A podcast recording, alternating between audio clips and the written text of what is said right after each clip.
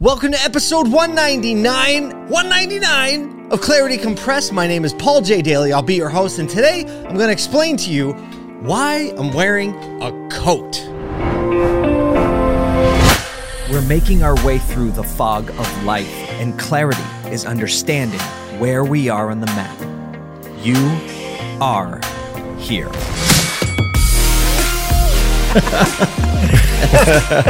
Let the good times roll.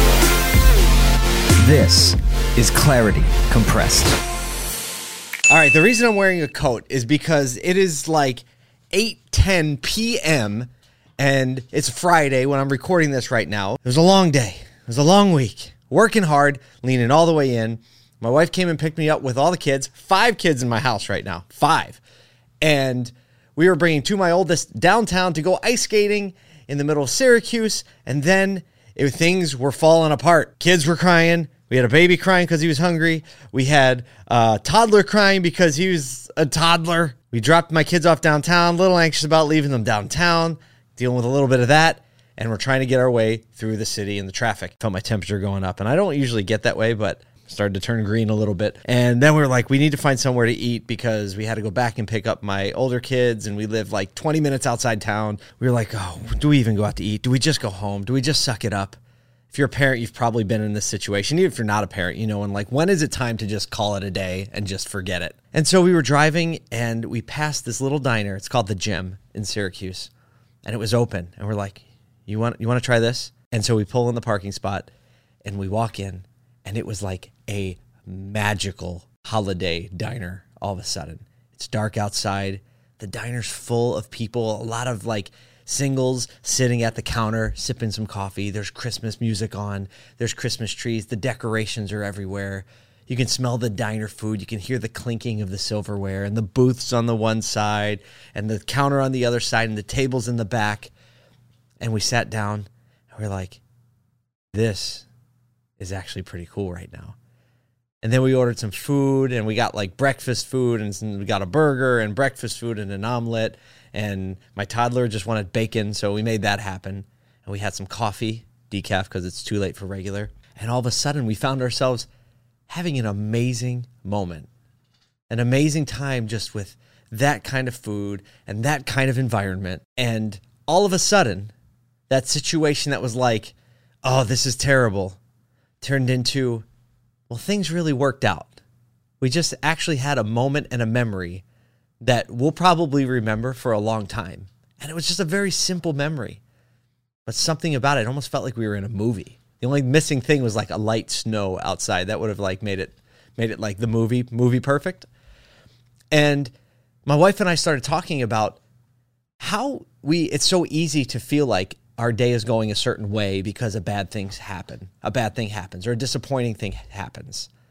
I was feeling disappointed before we even went to dinner because we were supposed to get our power hooked up at the new building and the new studio that we're building right now. And we've been waiting and waiting. It wasn't hooked up. Oh, this, this, it's easy to get discouraged about things and let it bring you down and let one little thing change your day, change your attitude, change your frequency, change your mentality. And when someone's like, oh, that's really bad that that happened, the real question is, how do, how do you know what kind of day it's going to be?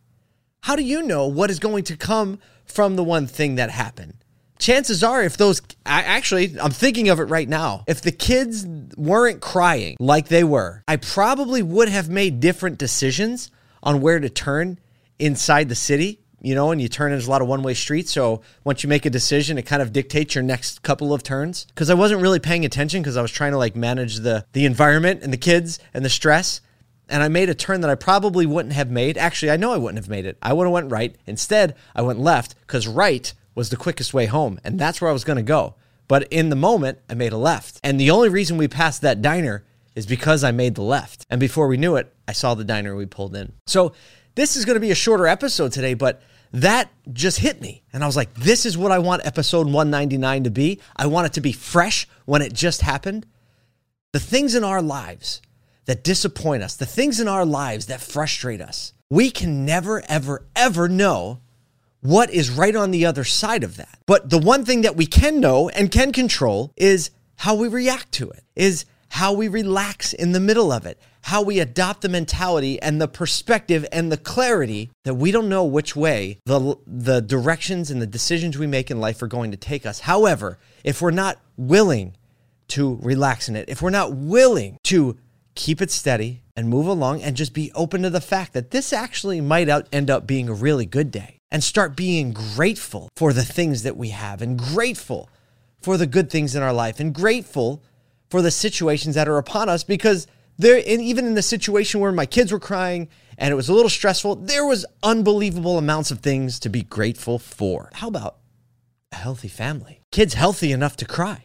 Kids healthy enough to be out and about in the winter weather kids healthy enough and having friends and opportunities to go downtown to go ice skating because we live in a city that does nice things like that and we have a car to drive around in so we can drop them off there and we have the finances that we can go out to dinner. I mean, you could just go on and on and on and on listing out the, the gratitude, listing out the things that you can be grateful for. And when you adopt those mentalities, guess what? That little diner with the perfect music and the perfect vibe and the perfect menu and the perfect sounds and that perfect little experience and memory that you'll have might be just around the next turn. And that's what I wanted to share with you right now on episode 199. 200's next week. I have no idea who it's going to be, what it's going to be, but I do know that it's going to be. Until next week, I hope you have an amazing time being thankful for the things in your life and be willing to see and believe that there's a good thing around the next corner if you let it. I'll talk to you next week.